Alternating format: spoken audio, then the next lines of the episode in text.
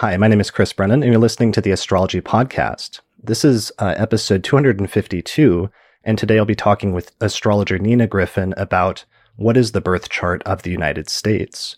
Uh, so today is Sunday, April 26, 2020, starting at 4:51 p.m. in Denver, Colorado. And uh, hey, Nina, welcome back to the show. Oh, thank you. It's a great pleasure to be here, Chris. Yeah, this is uh, an episode we've been talking about doing for a few months now, and I'm yeah. glad that we've finally got a chance to do it. And you put a lot of work and research into this topic, and it's a really big one. So we've got a lot to cover today, um, but I think it should be a good episode to finally have out there. Agreed. Very excited about this.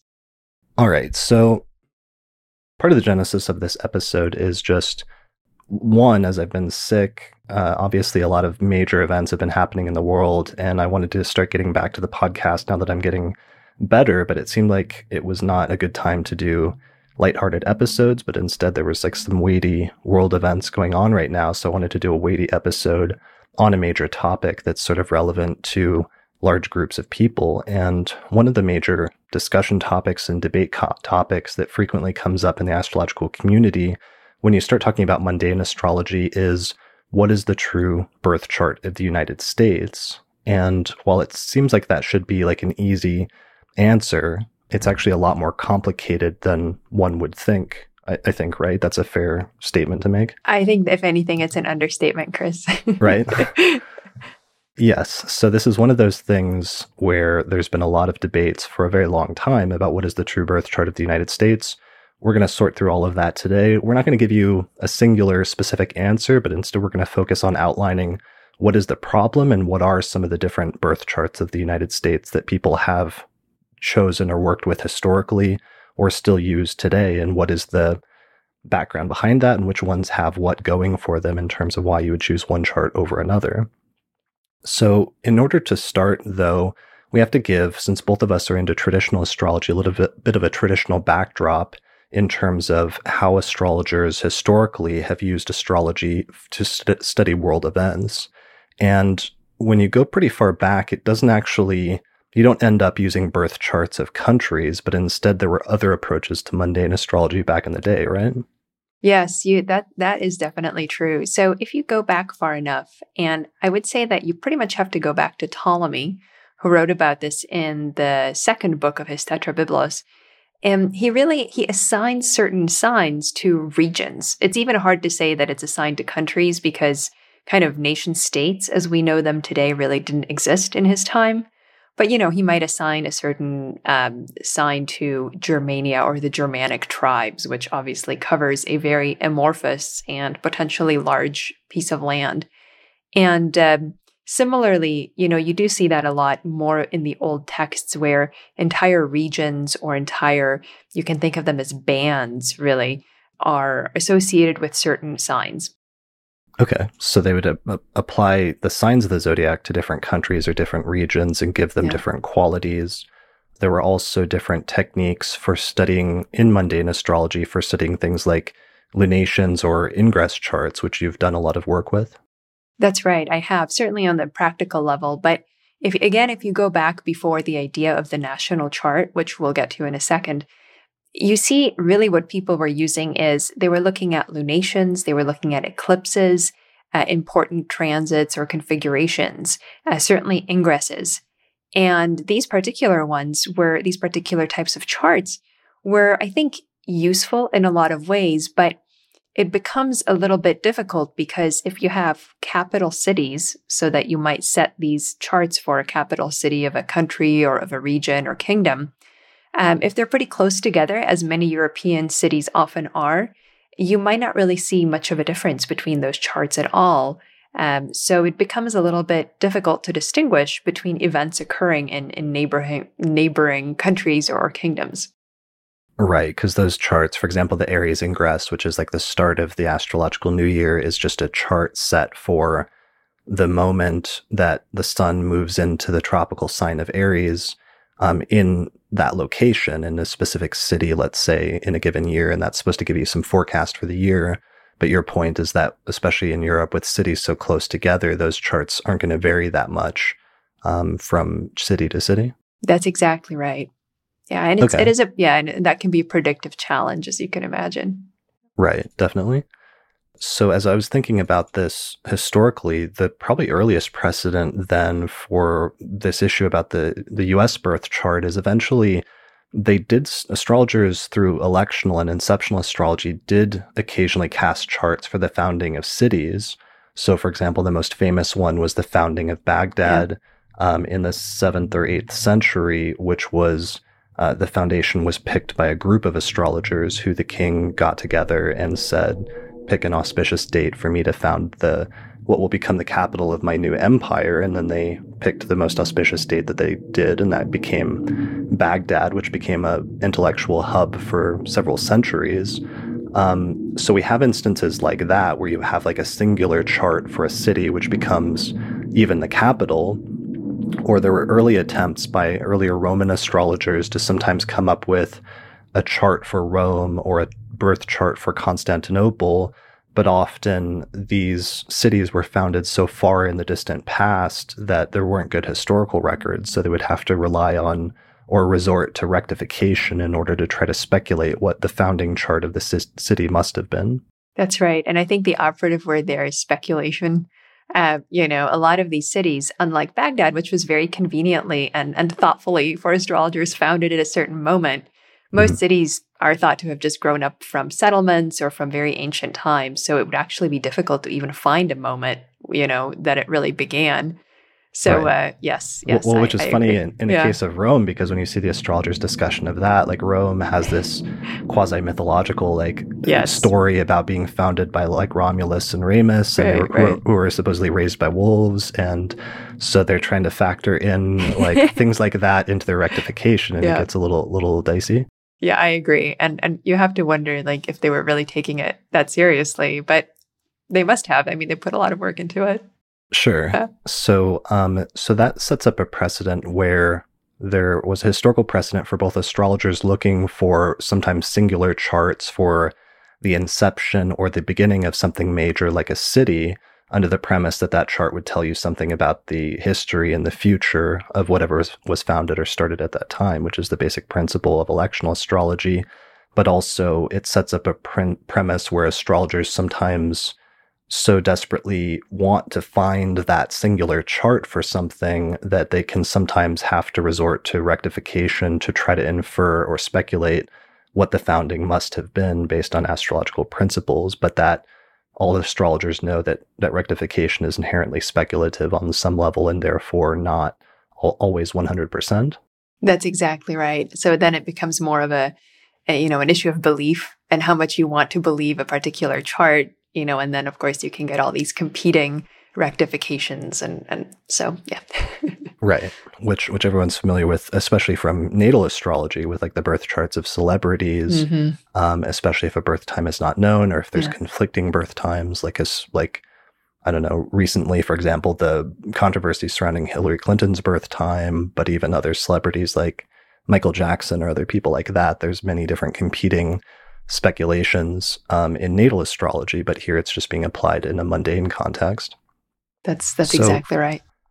So one of the points that you made in our outline as we were preparing for this, and I wanted to say most of this outline was compiled by you, and you did like an amazing job compiling our discussion today. So I just wanted to give you credit for that oh, at the you. start of this, because I've been still kind of low energy. But one of the points that you made is that in the 20th century, it, there, we saw a real shift in emphasis towards natal astrology. And that's part of also what sets up this issue as well as just the emphasis that modern astrologers have on natal astrology, right?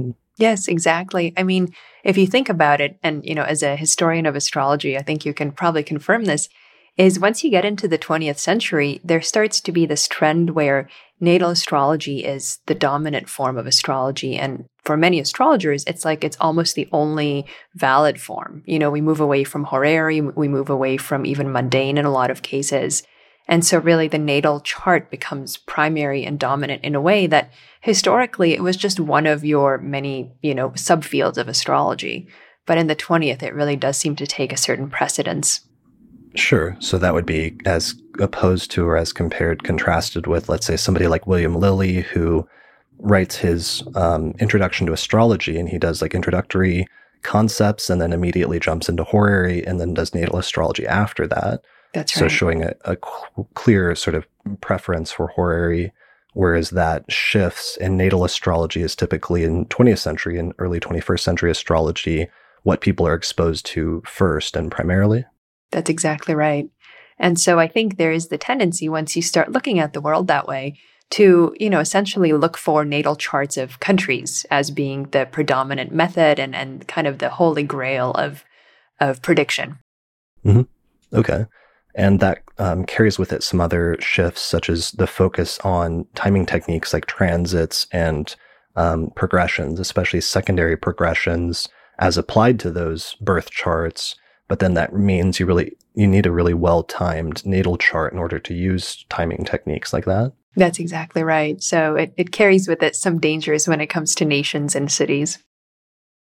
Sure. So Yeah. in order to be able to make predictions about like a nation or a city, you you have to have um, a well timed chart for that nation. Otherwise, your timing could be off by a year or or ten years or a hundred years. Precisely. Okay, so that makes sense. Um, but the issue that we come back to then is just like in ancient times, in many cases, the original national charts for different countries are either impossible to obtain or there becomes a question about um, when is a nation officially born, because sometimes there can be different symbolic moments of origin that could be valid or useful or could compete for sort of uh, preeminence. That's yeah, that's exactly right. And you see it, we'll get into this, I think, a little bit later, but you do see that because if you think about it in the life of a nation, however you define that, there may be many significant events, right? There often isn't just one, but there could be quite a few. Um, especially in more modern times, you have different republics, different governments. So you have all these different competing options. And so what you see is often you get kind of a smorgasbord of options as an astrologer. Which chart speaks most to you? Maybe you've done a little bit of back testing to see which seems to match events. But it's uh, in any case, I think any astrologer today would recognize that, you know, all these charts are just kind of one in a chain of events, right? So it's really, you know, in this long lifespan. So sometimes people look for the one true birth, but even then, I, I have seen astrologers say, okay, you know, the division of this country in, in 1939 is really the chart that works, even though there have been subsequent uh, important events since then, things like that. Yeah, I mean, it really comes back to natal astrology and just how much emphasis we put on. Because at least with natal astrology, there is a definitive moment of like, a, one minute, you're still like a fetus on some level. At another minute, you're suddenly uh, have been separated from your mother's body and are like an independent living entity. And although there's some like, there can be some gap there where there's some question about when exactly is the exact moment of birth it's still in like a range of time where there's a very clear demarcation. And while sometimes there have historically been questions about, well, why do astrologers use the moment of birth instead of, let's say, the moment of conception? And sometimes astrologers have experimented with conception charts for different reasons. Um, natal astrology and the clear cut nature of natal astrology often makes astrologers want there to be something similar when it comes to studying other things like the birth of a country. No, that's that's a great point. And you know, one of the things that seems to distinguish these key charts one from another, or the ones that seem to be most popular and popularly used, are ones where there is a transfer or transition of power, or the the bestowing of legitimacy on a person or a group as as leaders or as the legitimate government. Now, again, you know, in the life of a nation, this usually happens many times. And so it's uh, like I said, people do have to make some decision about which chart they want to use, but it may not be the same one for all people working with the chart for for that nation. Yeah. And one of the things that's funny about some of the older countries, like countries in Europe, is questions about like when do you even pick? You have so many options because their history goes so far back, like hundreds and hundreds of years, that there can be much larger debates about what to go with just because you have more significant moments of origin to work with all the way up until modern times. But that's where the United States almost presents an interesting and unique case because as a country, it's still relatively new and its sort of origins are a little bit more distinctive in some instances than other countries as a result of that. So you, you almost do have a more clear cut starting time frame to to start with or to work with. Yeah, that's that's a great point. And I mean, obviously, the United States is interesting because it's a major country. Uh, you know, it's a major international player, so people study it much more than you know. I don't know the the chart for Luxembourg or something. But it's um, you know, one of the things about it, just like you said, really all the countries in the Americas, you can say, have been founded in the last several hundred years, right? Whether you start from colonization or from the moment of independence, however you want to begin. Mm-hmm. Um, this is one of those things where um, you know, it's sort of very tantalizing to astrologers because it is during recorded history. And so there should be a, a time chart that, at least in theory, could be obtainable if we only find the right uh, diary or document that, that gives that exact time. Right. And it's interesting because it's in a more recent, within the past 300, 400 years. So it's in a period of more well documented history where yeah. some of the primary source documents that you have to work with still exist or can be read in like their original language relatively easily. Like you don't have to learn Latin or like right. ancient Greek in order to go back and reconstruct the birth chart of the US. And it's also something that a lot of just modern mainstream historians have spent a lot of time on. So there's plenty of source material to draw on if you should want to investigate this question thoroughly. Exactly. And as you just said, secondary material too, which we'll get mm-hmm. into when we talk about the US chart specifically. Right. Yeah. All right. So, um, why don't we get into this question then? So, the question is what is the birth chart of the United States? Um, the answer is not as simple as it seems. Uh, most astrologers do tend to focus on July 4th, 1776. And that's part of the reason for that is because that's usually celebrated at each year in the United States is Independence Day to commemorate the signing of the Declaration of Independence. So there's sort of like a clear social thing that happens that's kind of built into every astrologer, every astrologer lives in the United States' mind, where you can remember that being like a major holiday that happens every year on July 4th. And it's usually treated as if that is the birthday of the United States. So, as a result of that, most astrologers tend to focus on July 4th, 1776 as the birth date. And then there just becomes a, a, debate about what time exactly and what ascendant or rising sign to use. But there's also some astrologers that use or, or argue for different dates as being the true birth date and say that July 4th, 1776 is not necessarily the true chart or date that should be used for the birth chart of the US. That's right. You can think of it as kind of your, you know, your your trump card or something, right? You have all these people arguing about what time is correct for July 4th and then somebody else comes in and says, "Actually, guys, it's not even July 4th." You know, it's right. sort of your power move. yeah, yeah, exactly.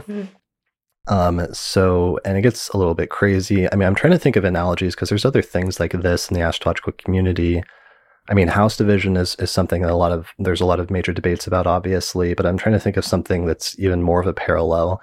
Sometimes like there's debates about the start of the age of Aquarius, and that can be kind of a similar speculative right. thing. That's right.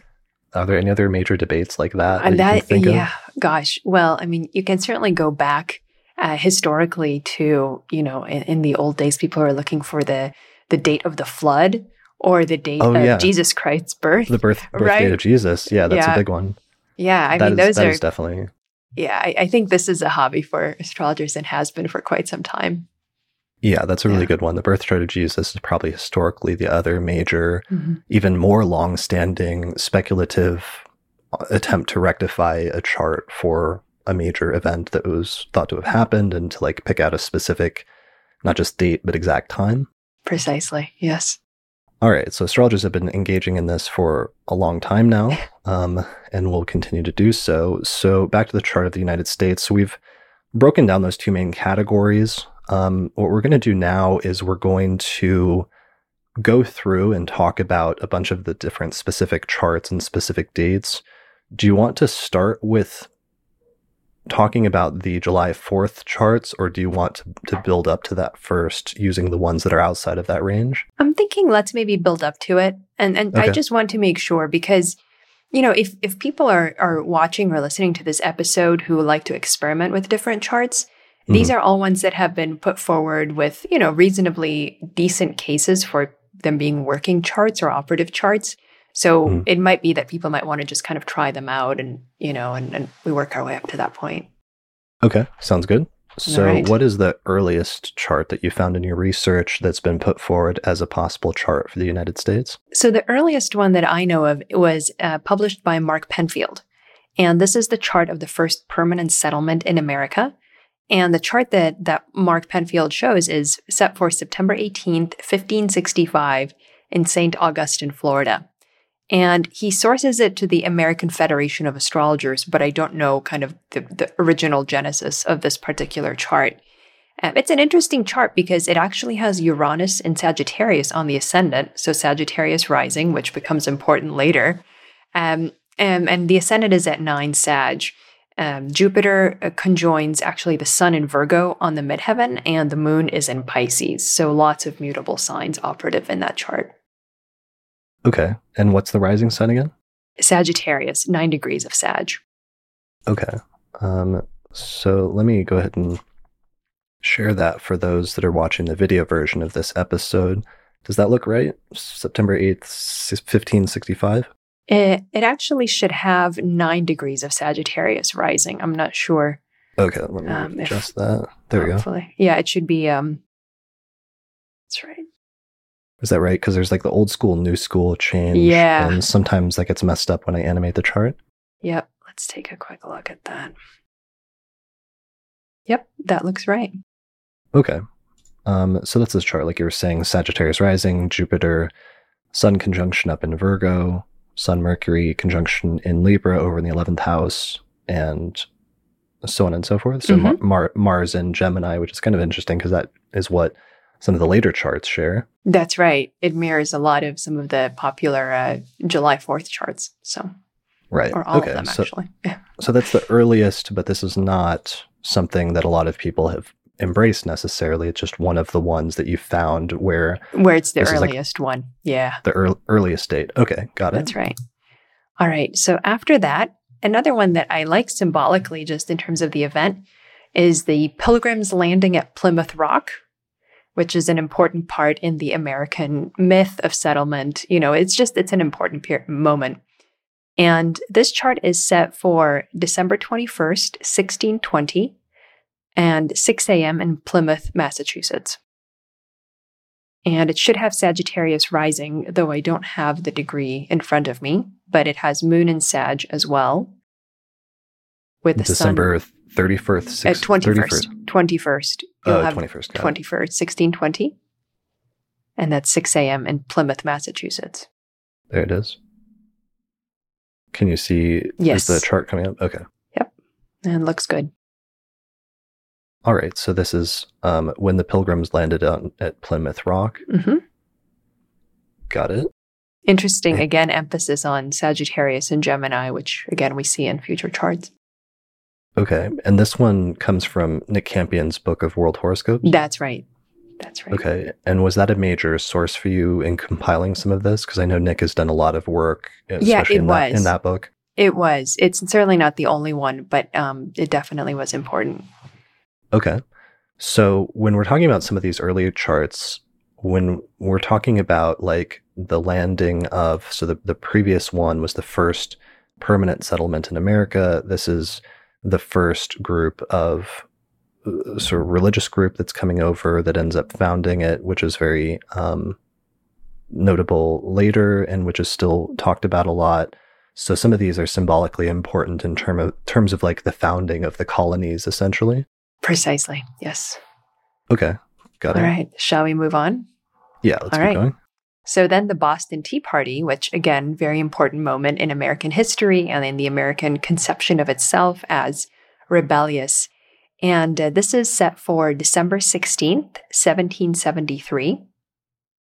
And this is also from Nick Campion, who notes that it has an unverified time of 5:45 p.m., but that just comes from astrological sources rather than historic ones. So I'm not sure how reliable that time is from a historic perspective. Right, because sometimes it's like there are time ranges that were noted in historical sources, but other times we don't know the time. We just know a date, and sometimes some astrologer will rectify it to some specific time for various miscellaneous reasons, and that'll become the chart, but we often don't know the actual time. That's right. That's what tends to stick, but we may not know how they got there. Sure. Okay, so that's funny. So the Boston Tea Party happened under a, a Mercury retrograde conjunct Mars at four degrees of Capricorn. yes, that, that seems okay. appropriate in some way. Or, yeah, there's some some angry Bostoners throwing tea in a, in the water. in the harbor. That sounds, yeah, yeah, that sounds pretty good. All right, just let me. Um, here we go. Okay. So then after that, we get to the first uh, Congress or the first meeting of, of the back then still the colonists. And this is set for September 5th, 1774 at 10 a.m. in Philadelphia. And this chart has Scorpio rising with the moon and the sun conjunct in Virgo. Okay, so so at this point we're getting to the the range of the the colonies the 13 colonies have been around for a while and now there's growing tensions between the colonies and um, and England and the king and eventually it starts these tensions start leading towards towards war. Yes that's exactly right. Okay. So we're getting so, as you said in the range of, of the american revolution yeah, and so this is the first Continental Congress. So this is when the first the colonies first started to get together to initiate that to initiate the rebellion. That's right. Okay. All right. Okay, so then and this I can see how this could be interesting as a moment. This is the start of the Revolutionary War, and it would be early on the day of April 19th, 1775. This would be the Battle of Lexington. And it's thought that the battle started around 5 a.m., which would put Aries on the ascendant with the sun there as well, and the moon in Sagittarius. Okay, so this was the first battle of the Revolutionary War? Mm-hmm. Correct. And Lexington is going to be your um, location. Oh, right. I haven't changed location. All right. I'm just doing approximate sort of charts here as we're going through this? So it's it's late Aries rising with the sun at 29 degrees of Aries? Correct. Okay, that's fine. Okay, so Revolutionary War starts, but that's one of the things that's interesting just chronologically as I was refreshing myself on all of my like American History yeah. 101 is that the war like the rebellion had already started before they actually made the Declaration of Independence and all of that. The declaration actually came like a year later. Exactly once tensions had already erupted into like actual battles taking place. Right. You would almost think it should go the other way, but sometimes battles just happen. So they, yeah. they went with it. Yeah. Well, well, and that was when I was like rewatching a documentary in preparation for this. That was the um, thing that the historian really emphasized was that up until this point, it was like the um, colonies having like a temporary like spat over taxes and like like other things like that but then suddenly when um, they signed the declaration of independence and and produced that and, and sent it out that was a real declaration that they were had a problem with the king in particular and were separating themselves from the king's empire? Yes. Okay. So um this is the so, so we're looking right now at the start of the Revolutionary War on April 19th, 1775. And then uh, a couple months, a few months after that, there was an actual, actual declaration of war in July, right? Correct. And so Congress declared war July 6th, 1775. So interestingly, almost exactly a year before the most commonly used date, July 4th, 1776. Mm-hmm. And this one was uh, very heavily advocated by the astrologer Helen Boyd, who used uh, an 11 a.m. chart. So perhaps you want to pull that up.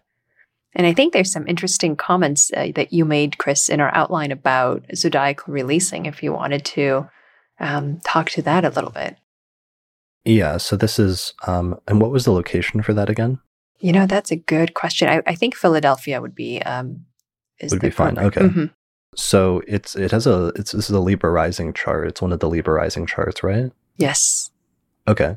So I only I'm only familiar with this chart because the guy who was in one of my recent podcast episodes, Alan White, was a big fan of this mm-hmm. chart um, and called it the War Chart or the Declaration of War Chart. And um, he had a whole lecture on that that I'll see if I can find at some oh, point. Yeah. But one of the reasons that he tried to advocate for it or that he argued for it from a Hellenistic perspective is he said if you did zodiac releasing with this chart, that um, there was a loosing of the bond on level one, which occurred around the time of the September 11th uh, attacks in 2001.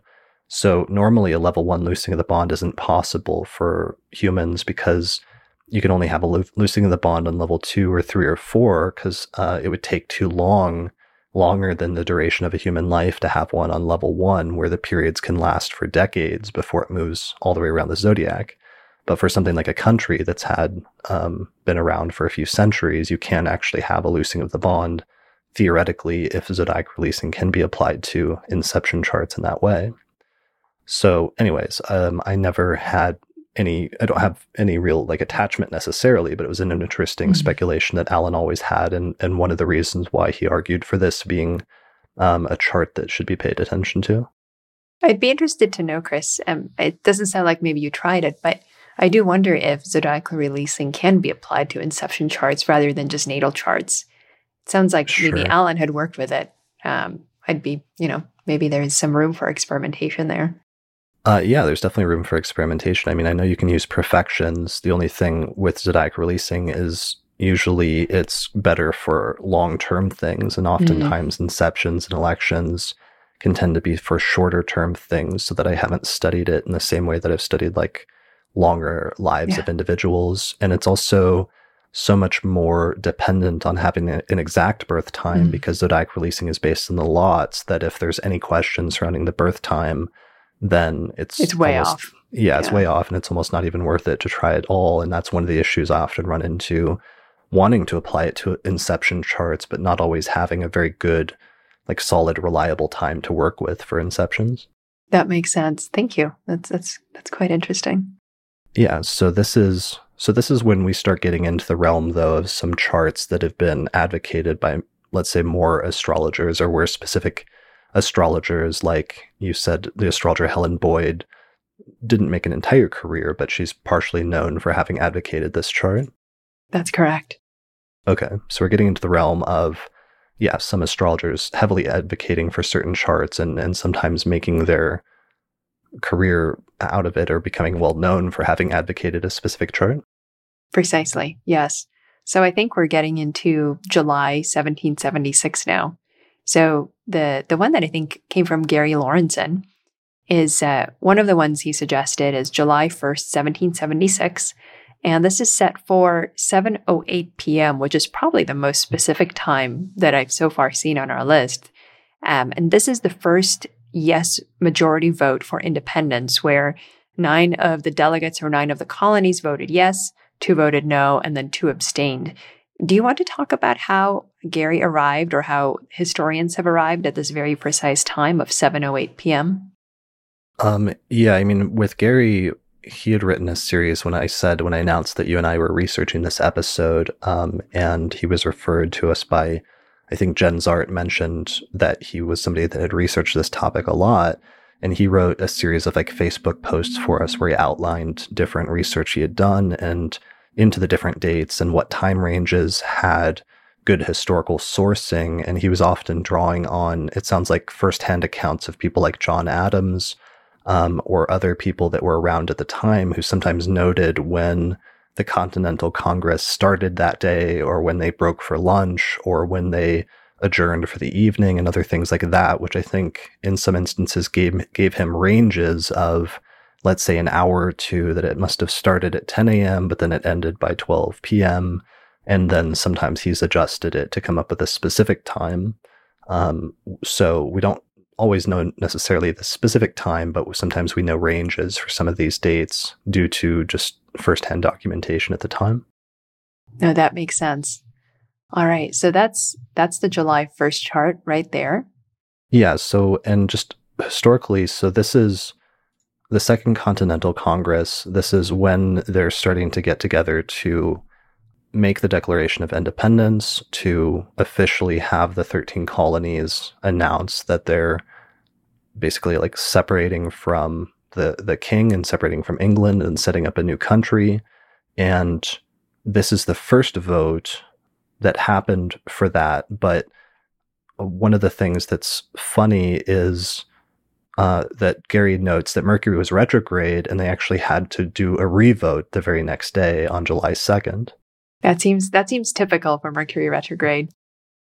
Yeah, so I did want to mention though. So this, I guess, Gary, is, this is Gary for whatever reason. This is Gary's preferred chart, which is July first, seventeen seventy six, at seven oh eight p.m. Uh, with Capricorn rising, Saturn exalted in Libra in the tenth whole sign house. Jupiter, the Sun, and Mercury are over in the seventh house in Cancer. Um, Venus has not quite moved into Cancer yet. It's at 29 degrees of Gemini, along with Mars at 19 Gemini, Uranus at 8 degrees of Gemini, and Neptune at 22 uh, Virgo. So, one of the things that I noticed that was interesting about this chart and just about the time frame in general, that this would have been the day of a full moon uh, right there in Capricorn. So this is like just after a full moon. And then we see the Continental Congress like getting together and issuing this very first vote, which seems kind of notable just in and of itself. That's right. And it's interesting is that it's a full moon, uh, very closely square Saturn in Libra. So mm. there is this, you know, I can see how this could be a very, you know, powerful moment for breaking with an authority figure, perhaps the king or however you want to characterize that Saturn in Libra in his exaltation. Yeah, and one of the things about this entire period, and that we'll talk about eventually later, maybe, is with this range of dates. Once you narrow it down, if you are narrowing it down, or if you choose to narrow it down to this time frame in early July, and go with one of those charts, then there's certain commonalities that all of the charts are going to share in terms of sign placements of certain planets. But one of the ones that I always thought was really cool about the founding of the United States that's true no matter what if you use any of the July charts is that the two classical outer planets, Jupiter and Saturn, are both located in their signs of exaltation, which is just really fascinating to me because that's, you know, a, a concept that had been around for hundreds and hundreds of years at that point, all the way at least since the first century BCE. But here it just happens so happens that at the founding of this country, um, those two, the two largest planets in the solar system, happen to be in those two specific signs of the zodiac, with Saturn exalted in Libra and Jupiter exalted in Cancer at that time. Yes. And I think this is one of the reasons, not the only reason, but I think it's one of the reasons some people say, oh, the founding fathers were actually astrology practicing Freemasons uh, who elected this chart because it just seems so perfect in many ways. Right. Yeah, where they would have waited or something to do that, which they probably didn't wait until this specific year and like no. hold off the entire Revolutionary War. And it sounds like the war was already going by that point. Exactly. But that is probably a subtopic that we should address at some point, which yeah. is some of the founding fathers were Freemasons mm-hmm. or were involved in Freemasonry and questions surrounding to what extent that played any role in uh, things that happened with the founding of the country, questions about in the late 18th century, um, in the late in the 1770s, let's say, like how prominent was astrology at that time? Were there practicing astrologers? Was astrology incorporated into Freemasonry in any way? Or what is the plausibility of having anybody having used electional astrology in any real sense during that time frame? Yeah, um, it's go ahead. I don't know the answer to most of those questions, but they're questions probably worth worth asking. For sure. It's sort of interesting. And I, I think it was Nick Campion who says a little bit about this in, in his book of world horoscopes, where he says Thomas Jefferson had, of course, an enormous collection of books and library, of which three, just three had to do with astrology. Mm. And then the thought was that if anybody would have known maybe how to cast a horoscope, it probably would have been someone like Ben Franklin, but then he didn't leave behind any astrological works other than a work where he denigrates astrology. So, it, you know, the circumstantial yeah. evidence isn't very strong that that they were deep astrological practitioners or even believers for that matter. Yeah, I mean, Ben Franklin is often mistakenly thought to have been an astrologer to advocated astrology, but that's because people will just see this little quote that goes around in like memes from Benjamin Franklin, like pro astrology memes, where it sounds like a really positive quote, but they don't realize that he's writing it under the pseudonym of somebody he's mocking. And that part of his thing was writing like satirical articles. and he actually did mock like other actual astrologers or almanac makers, sometimes very strongly or viciously. That's right. It needs a sarcasm tag. Um, so, yeah. Yeah. So that's a whole separate thing unto itself, but don't be careful about sharing the like pro astrology Benjamin Franklin memes because they're not necessarily as positive as you might right. think at first glance. Um, out of context. Yep. Yeah, out of context. Yeah. All right. All so right. shall we get back to the charts? Yeah. Okay. So this is the first vote, but then what happens? So Gary let us know and that Mercury was retrograde. So Mercury's at 25 Cancer on July 1st um, it looks like it only stationed retrograde 3.5 days earlier. So it actually literally just stationed um, as they were doing all of this. And then the next day they had to do some sort of revote, right? That's that's exactly right. If you want to share your screen and show that. So right. that that second vote was July 2nd, 1776. Um, it seems like the time is uncertain, but uh, but Gary told us that it was between 11 a.m. and noon. And the reason they took the second vote was to accommodate Delaware because they had to abstain on the first vote. They were missing a delegate who didn't get there until July 2nd. So the second vote didn't really change things. It just it became more official because they had everyone present. And that was 12 were voting for yes and one abstained. And uh, John Adams gave an 11th hour of the morning for the second vote, July 2nd. So I'm assuming that's Gary's source. Um, speaking of John Adams, I also want to share this sort of deeply historically ironic quote. He wrote to his wife about July 2nd. He said, This day will be the most memorable epoch in the history of America. I believe that it will be celebrated as the great anniversary. End quote. So it's, uh, you know, clearly that is not when we let off fireworks. That is not when we have our national celebration. And I would venture to say most people aren't aware of the significance of July 2nd unless they've spent some time studying uh, the American Revolutionary history. So, despite John Adams' belief in this as a deeply symbolic and important moment, it just doesn't seem to have captured the the attention of the public the way that July 4th did. Sure. Yeah. Um, so that's really important, though, because that means there are some astrologers that could make like a legitimate case that this is here we have like the personal writings of one of the founders of the country and he believed that this was the moment that the country truly began was when the continental congress issued this vote saying that we are going to set up our own separate country and we are now independent from um, from anything else. Exactly. So that would be an interesting chart to experiment with. Certainly like i said that's probably as close as we get to some of the the original founding fathers writings on what they thought was the significant moment which i think has weight and, and value. Right. So it's interesting that in this chart, um, Venus has switched over from its position the previous day at 29 Gemini, it switched over to zero degrees of Cancer.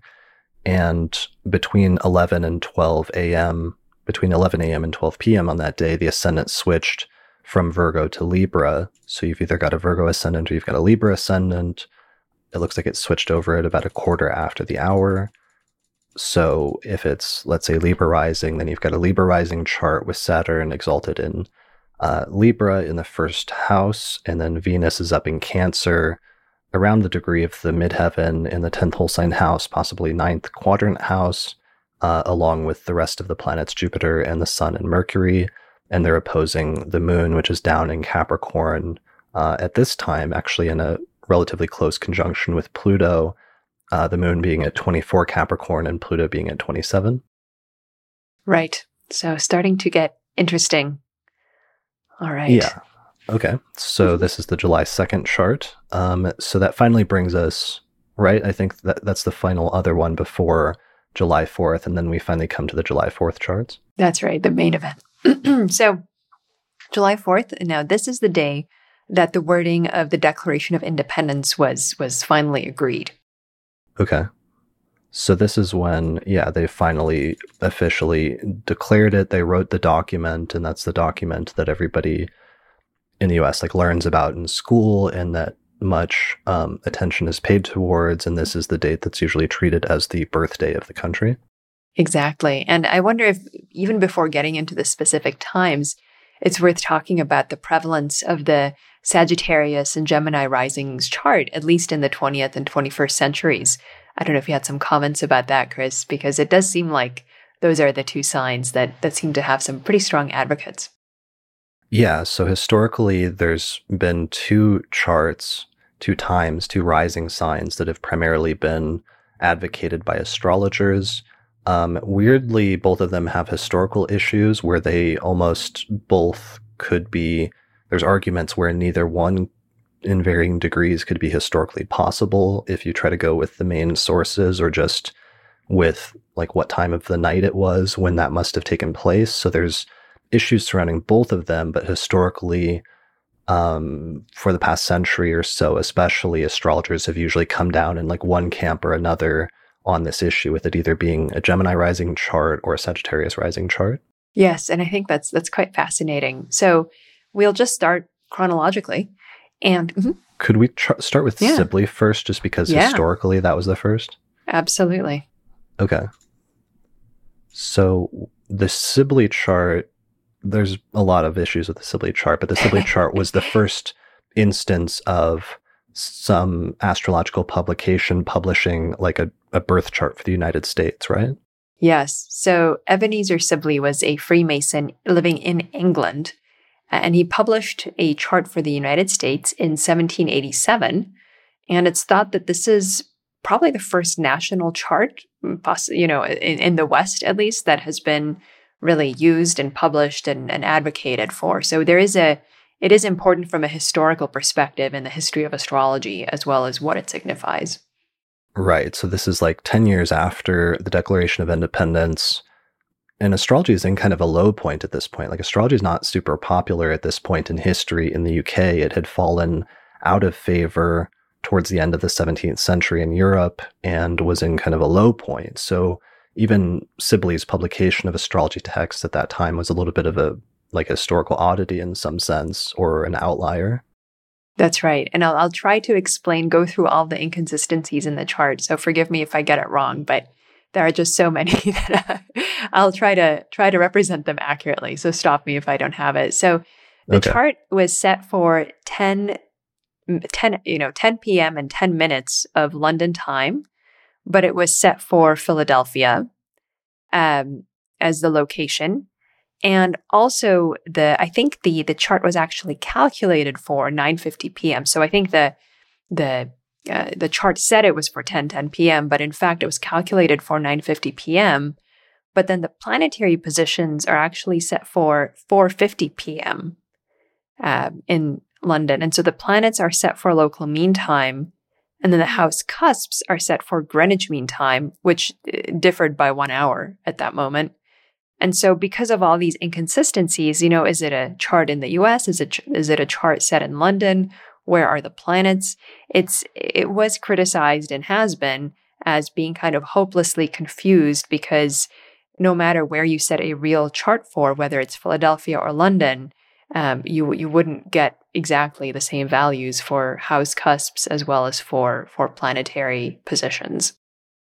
Okay, so yeah, so this is in the era like before computer programs. So somebody's calculating this chart by hand. Ten years later, they're focusing on July fourth, the day of the Declaration of Independence, and they have a specific time picked, but the location is set for London for some reason rather than the location being set for Philadelphia. That's right. And maybe, and one of the sort of after the fact rationalizations or speculations is that, you know, they this is still they're still part of England, whether that's an ideological position that the astrologer is taking or whatever else. You know, it's still sort of a colony. So why would you set it for them? Wouldn't you just set it for the capital of the of the mother country? Okay. What what specific time should I set this for? Um, is it 4:50 p.m. Let's say hypothetically in Philadelphia, or do we do we even know what time we should set it for for the Sibly chart? What I've seen, uh, I think I've seen 10 10. Well, that's 10 10 p.m. for London. Let's see, or 4:50. No, you're right. I think you've got it. I've seen Sibly set for 4:50, but also 5:10 p.m. I'm not sure which is the canonical Sibly chart, if such Okay. a thing even exists. Um, I guess if he was setting it for 1010, then let's say 510 for this, Mhm. which would give 12 Sagittarius rising. Right, which I think is the most common ascendant I've seen for for Sibly. Oh, yeah. Okay. That makes Yeah. sense because then that's the one where, as we were talking about earlier before we got on the call, before after 9 11, a lot of astrologers saw a Pluto Saturn opposition that was relatively close on September 11th, and it was somewhere around these degrees. And a number of astrologers took that to mean to be like conclusive proof for the Sibly chart after the fact. Yes, that's right. I guess one comment on that was so Saturn and Pluto opposed each other three times uh, in 2000 or 2001 and 2002.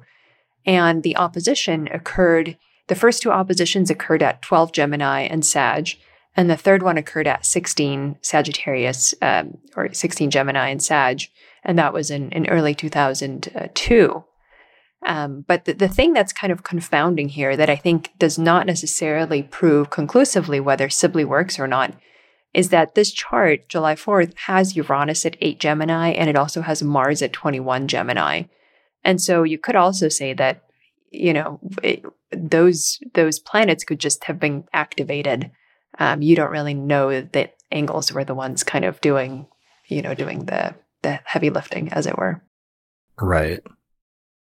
So let me show the chart just to demonstrate what we're talking better. Let me figure out how to do this. Um, let me animate a bi-wheel with the Sibly chart. Or actually, no, I can just do a bi-wheel with the September 11th chart. Okay, so here's for the people watching the video version. My apologies to people watching, listening to the audio version. Sibly chart has 12 degree ascendant. And so it's like 12, 21, let's say, Sagittarius rising. And on September 11th, Pluto was at 12, 38 Sagittarius. And it was opposite to Saturn at 14, 45 Gemini. Um, so uh, that's basically it. Is like a lot of astrologers were like, oh, that must prove the Sibly chart when the attacks happened. And then immediately after that, people noticed that and were sort of looking for answers. But what what was the point that you were making about other transits surrounding this? Right. So as you notice that we don't just have the ascendant and descendant in Gemini and Sag, we also have Uranus in Gemini and Mars in Gemini. And so that opposition triggers them as well. So you could technically be looking at a completely different ascendant and descendant with those planets still being activated by that opposition. Right. And you said that there was three oppositions that happened that year between Pluto and Saturn, and they were a little bit earlier. Correct. Correct. So you had ones in 2001, uh, both of which were at 12 degrees of their respective signs. And then the, the last one in 2002 was at 16 degrees. So that would be well within orb of, of Mars as well as Uranus. Okay, got it. All right. Um, yeah. So, and and also, even though sometimes obviously we have major events, we have to be a little bit careful about like looking for easy solutions as well. And some of the, I, I don't know, I can't help but feeling like some of the just Pluto hitting the ascendant stuff could be some of the overemphasis on Pluto, which I think is an important significator, but I don't think it's like the only significator in astrology that we should be paying attention to. But maybe one piece um, that could be an argument, but that that can't be like the only argument for the Sibly chart. That's right. All right, so let's go back to our. Is there anything else we need to say about the Sibly chart that we haven't? I mean, did we give a general just overview of the placements, especially for the the audio listeners? You know, maybe you want to do that. I don't think we went through all of them exactly. So that would be good to, yeah, go ahead. So the, the Sibly chart has 12 degrees of Sagittarius rising. Um, what's interesting, one of the things that's weird about the Sibly chart is that all of the, the Cancer stellium of Venus, Jupiter, the Sun, and Mercury is in the eighth house. So for whatever reason, that's all eighth house stuff. The only angular planets, uh, at least by sign in the chart, you have Uranus hanging out over by the descendant. And depending on the exact degree, it's either in the sixth quadrant house or it's in the seventh whole sign house and you have Mars angular in the seventh whole sign house at 21 degrees of Gemini. Let's see, Saturn is exalted at 14 degrees of Libra, as in the other charts for this time period, either in the 11th whole sign house or the 10th quadrant house, since the midheaven is over at 1 degree of Libra. Let's see, and the moon in this chart is at 27 degrees of Aquarius. Pretty much all of the all of the July 4th charts, except if you get really late at night, I think after 10 p.m., all of the July 4th charts have the moon in Aquarius, somewhere in the, the later degrees of Aquarius. So that would be that would be the Sibly chart. Also Neptune and Virgo at 22 degrees in the 10th whole sign house or the 9th quadrant house. Uh, yeah, so that's the overview of the Sibly chart. Are there any other things to say about that aside from its somewhat confused historical origins? Who, who have been the main proponents of this? That's a good question. I feel like it's had a number. Um, certainly, um, Dane Rudhyar, it was to me is probably the most famous one. He rectified it just a smidgen. And mm-hmm. I can talk to that a little bit. Maybe now is now is the right moment. So sure. he rectified it, and he wrote an article in Zodiac magazine in 1971, so quite a while ago, called The Riddle of the USA Horoscope. Mm. And um, so he advocates, although I think, actually, I take it back. I think he's using July 4th, 1775. I apologize. I thought that okay. was a Sibly chart rectification, but I feel like that's not quite right. So I, I won't talk more about that. We can get to it later. Does it use Sagittarius rising as It does. It does. That's okay. why I thought it was the same. It uses 13 Sagittarius rising. Okay. Well, uh, yeah, so it's still sort of an argument for like a Sagittarius rising type mm. chart. Got it. Um so that's okay. Um I do know so that um there have been a number of astrologers that have advocated Sibly. I feel like there was an uptick after September 11th mm. that a lot of astrologers were really compelled or, yeah. or found it persuasive the Pluto argument about Pluto conjoining the ascendant of the Sibly chart um, on the uh, the day of September 11th as being persuasive, partially because that was the primary signature that most astrologers focused on as being like the 9/11 signature was the Pluto Saturn opposition. And so if that's the main signature you're looking for, then people were gravitating towards the chart that hit that the closest as being like the one. That's right. That's right. And of course, not to get too far off track, but Rob Hand wrote a very famous article for the Mountain Astrologer well in advance about the Saturn and Pluto opposition. And so I think in some ways it had already been prefigured as maybe the key key configuration of, of that year. So as you say, people really focused on it um, to the exclusion of a lot of other factors. Okay. Um, yeah. And well, I think he was, he's one of the ones that I, I, feel like I remember saying that that helped to confirm the Sibly chart. So maybe he's part of the reason w- why more astrologers were sort of compelled to take the Sibly chart more seriously after that point. That's right. Whereas prior to that point, and that maybe be a nice segue into our other chart, prior to that point, historically, it seemed like there were more arguments and more astrologers had used the opposite, literally the opposite chart, which is the Gemini rising chart, which also had a long history, but also some kind of weird history and, and rationale behind it. Absolutely. So the the Gemini rising chart was set for around 2:15 a.m., which is as far as we know completely a- ahistoric in the sense that there is no documentation that the founding fathers who were present at the Declaration of Independence meeting had anything other than a full night's sleep. So we don't there's no reason to think they met that late or that anything significant happened at that time. Um, but the as far as we can trace it back, the reason that this chart arose was Luke Broughton, if I'm saying his name correct correctly. Um, he was probably the best known and certainly the most vocal U.S. astrologer of, of the mid 19th century. In 1861, when he was doing a, a newsletter, an astrological newsletter, said that Gemini rules the U.S. and the ingress of Uranus, or Herschel, as it was known back then, into Gemini was when the revolution began. So for him, you know, the, the ingress of Uranus into Gemini was very important. And so when Uranus came to the nine degrees of Gemini, the US declared its independence. And he doesn't say it as far as I know, but he seems to have assumed that the degree of Uranus uh, on July 4th, 1776, is the rising degree of the US chart. And that's why we end up with a 215 uh, chart. Okay. Yeah. So it looks like this is a chart where the person tried to put Uranus like right on the degree of the ascendant so that at 215, the ascendant's at like seven degrees of Gemini, and Uranus is at eight degrees of Gemini. Correct, correct. And I think, you know, that you have to recognize, right, that Americans, um, you know, it does feed into kind of their their perception of themselves as as mavericks, as revolutionaries, you know. So I think there is a certain uh, mythic appeal to having Uranus as, you know, kind of the co-significator or or the planet that that inaugurates the the start of the country.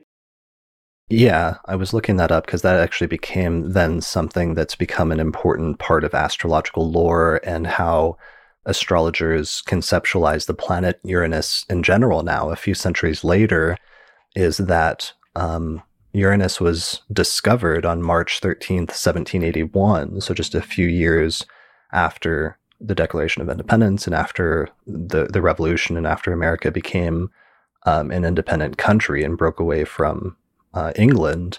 And so, uh, as a result of that, astrologers developed a doctrine that whenever a new planet is discovered, that whatever is going on in the world at the time often has um, important symbolic meaning for whatever that mm-hmm. planet is about.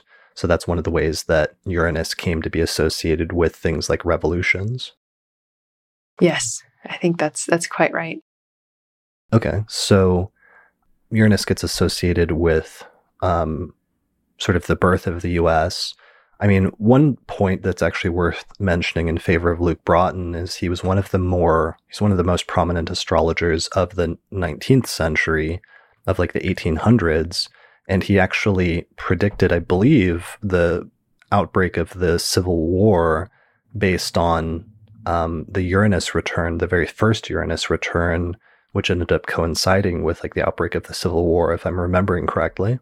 Yes, I think that's right. He um, he was publishing his newsletter in the I don't know when he began, but he definitely was publishing it in the early uh, 1860s, and he seems to have predicted it uh, pretty accurately, as you say, on the basis of Uranus returning to returning to Gemini. Okay, and and then weirdly, as people have noted, then almost a century later that when Uranus again re- returned back to Gemini in the 1940s, that was when the United States got involved in World War II. Correct. So historically, there have been these super important turning points in US history, both the Civil War as well as World War II, or America's involvement in World War II during Uranus returns, whenever Uranus returns back to the sign of Gemini for some reason. Yes. And I feel like you've had an episode about this on your podcast some years ago. I don't remember if it was Nick Dagan Best. Maybe that was your guest at the time, but might be worth uh, mentioning. Yeah. So Nick Dagan Best actually wrote a whole, whole book about That's this right. called uh, Uranus USA. And I interviewed him about that in one of the first episodes of the podcast. I think it was episode 11, titled The Astrology of Uranus in the United States. Um, so people can go back and find that on the podcast website just by going to episodes and scrolling down to episode 11. And that, of course, has interesting implications then for the future that all astrologers immediately then jump to speculating and wondering about naturally, which is we're in the early phases of Uranus going through Taurus right now, which means in just a few years' time later in this decade that we just entered into, Uranus will again return back to Gemini. And the question is, is if the pattern holds of, you know, Uranus going back into the Gemini during the Civil War, Uranus returning to Gemini during World War II, will there be some sort of similar repeat of some sort of great conflagration or, or war or something when Uranus goes back through Gemini uh, the third time? Yes, let's hope not. Yeah, let's hope not. Um, so far, this decade's not shaping up so well. No, uh, no. So far, but we'll see how it goes. We're only a few months, few months into it. That's right. All right. All right. So, um, back to this. Is there any other things we need to say about the Sibly chart? I guess we've moved on from the Sibly chart. Is there anything else we need to say about the Gemini rising chart? I do need to mention the house placements of this chart because which which is relatively easy because it's it's literally the exact opposite of all of the Sibly chart placements because we have the opposite rising sign. So, one thing that would be interesting and notable is that um, Uranus, of course, we've talked about being conjunct the ascendant, but then Mars would also be in the first house. in this chart. So we would be talking about a country that's like Gemini rising with Uranus and Mars in the first house. The Cancer stellium moves down to the second whole sign house with Venus, Jupiter, the Sun, and Mercury there. Uh, Neptune in the fourth in Virgo, Saturn in Libra in the fifth whole sign house, and the moon is up in, in Aquarius around 18 degrees, uh, conjunct the midheaven in the ninth whole sign house or 10th quadrant house. Um, so that's the difference is literally historic astrologers have historically championed two different charts that are literally the exact opposite from one another. Um, but that can sometimes be kind of tricky comparing them if you were to try to compare each of them, just because there can be overlap as a result of those oppositions due to the similarity. That's right. Same uh, polarity uh, applies. Yep. Yeah. So all right. Is there anything else about the Sibly chart? Just the the last thing is just the oddity of this chart being as popular as it is because it almost requires because it's set for 2 a.m. some sort of weird um, quasi like conspiracy theory type mm-hmm. explanation in order to work because there's no reason the Continental Congress was like meeting during the day. We have relatively good documentation of what hours or what time ranges they were meeting and setting the exact chart for 2:15 a.m. would require some sort of weird explanation uh, to come up with a justification for why this would be the singular correct chart, right? That's right. Secret side meeting or agreement or, or something like that occurring then. Yeah, and I it's like it's been a while since I was into like super into conspiracy theories and reading up on that stuff. But I mean, I think sometimes people will, will like speculate or just put out wild speculations that because they were Freemasons, um, they must have been using astrology and therefore they elected this chart or something like that. Um, that argument doesn't work out very well though because it's not a terribly good electional chart if, no. if that's your argument, right? No. No, right. You you have Mars in the first house, not you know with any essential dignity. I think that would be a big no no right there. Right. They've made like retrograde Mercury the ruler of the ascendant um, in the second house, which isn't really terribly that useful. That's uh, right. What, what else? We've got the sun like applying to Saturn in a square in like a night chart. I mean, you could maybe argue that somebody, if you wanted to have financial prosperity, they put both of the benefics in the second house, and maybe you could argue that, but that's kind of weak electional astrology thinking, I feel like, nonetheless. Mm-hmm. Especially from, you know, people who would have been practicing a fairly traditional form of astrology if, if they weren't really practicing it. Yeah, like we would have to go back to Lilly type rules, if anything, would be in circulation That's during right. this time, about a century after the death of Lilly. Mm-hmm. But yeah, it, it, it just it seems more like a chart where somebody was trying to emphasize Uranus, as Luke Broughton did. And so they picked the chart that had Uranus right on the ascendant and said this must be the chart. Um, in the absence of some insider information, I did get an offer once from Robert Zoller to join the Freemasons, but I never took him up on that. So I sometimes regret that because then I can't, I can't say, you know, conclusively the answer to this question. If perhaps there is some like secret knowledge of this actually being the correct chart, that would be really cool. Right. But um, absent that, just from historical perspective, we probably have to discount this unless some huge discovery comes out at some some point. That's right. So if somebody wants to invite Chris so he can access the secret archives, I think I think he's open to that invitation. Right. I just have to admit that I will probably blab about it all over the podcast, so I'm probably not a good candidate for that. yeah. All right. All right. So let's move on to a broader discussion. So those are the two main charts historically, but both of them have historical issues just unto themselves. So let's talk more about some of the time ranges that we do know about that were available on July 4th when the Continental Congress was meeting and what charts those would actually result in hypothetically. That's right. So Gary Lorentzen pointed out to us that uh, the declaration was brought to the floor at 10 a.m. July 4th, but according to John Adams, they didn't start the vote to approve the language as edited until the 11th hour of the morning. So they went through the document and the motion was made sometime between 11 a.m. and noon. Okay. So it looks like the ascendant if I'm calculating all of this correctly with solar fire and using the animate chart feature, it looks like the ascendant moves into Libra pretty quickly after 11 a.m. that morning, so that by 11:08 a.m. it's firmly in zero degrees of Libra and will stay there for the next couple of hours. So you said Gary said that they they brought it up for approval and then approved it sometime between 11, 11 and noon. Yeah. 11 and 12. So so that time range would firmly then probably give some sort of Libra rising chart. Yeah, with again with Saturn and Libra in the in the first house or in the ascendant. Right. Um, and then also with the ruler of the ascendant being Venus up in the 10th house or depending on like what time specifically we're setting it for and depending on what house system, but at least the Cancer stellium all moves up to the 10th.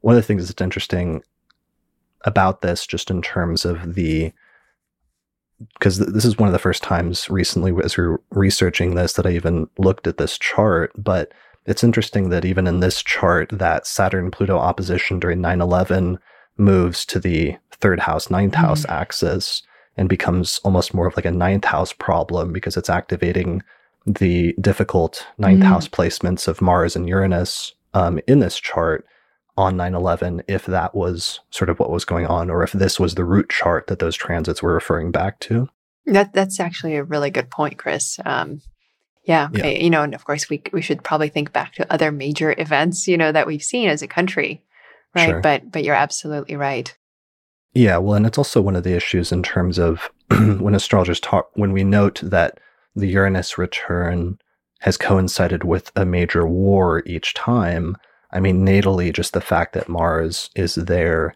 in the same sign in Gemini with Uranus uh, means that the the birth chart, no matter what, if we're using an early July or yeah, early July 1776 birth chart, is going to have that that mm-hmm. Mars Uranus co-presence or that wide conjunction, no matter what, which is kind of a you know a problematic or a tense or even like warlike type energy in and of itself if it gets activated, so that that in and of itself could be a problem no matter how prominent or not prominent Uranus is in the chart natally.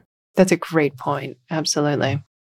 Sure. Okay. So, um, is there anything uh, else? Onward. That... Yeah.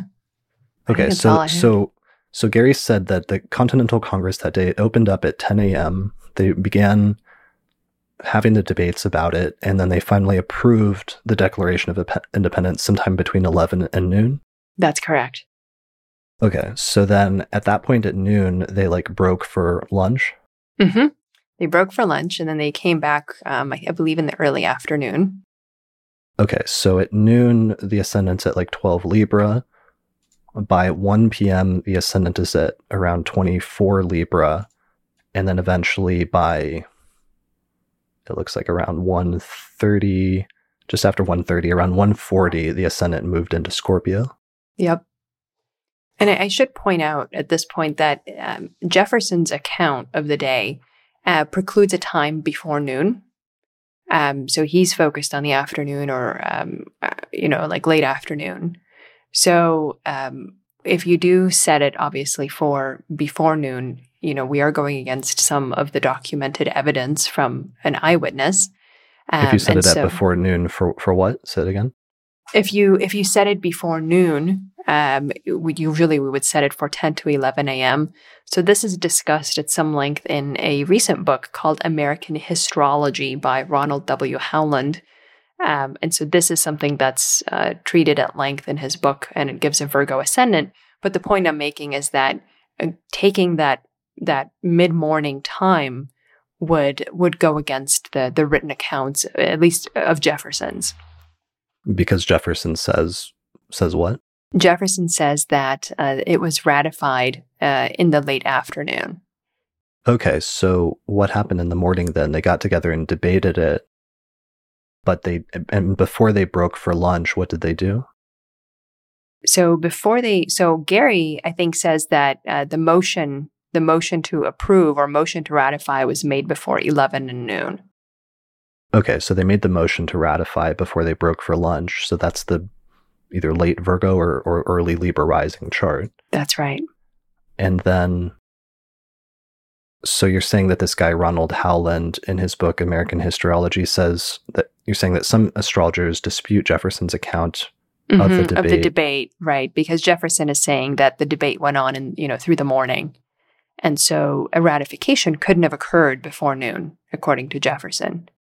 Okay, so our primary sources then are conflicting because Right. A- who Adams is saying that they ratified it between 11 and 12 in the morning probably and Jefferson is saying there was further debates that happened after they they came back.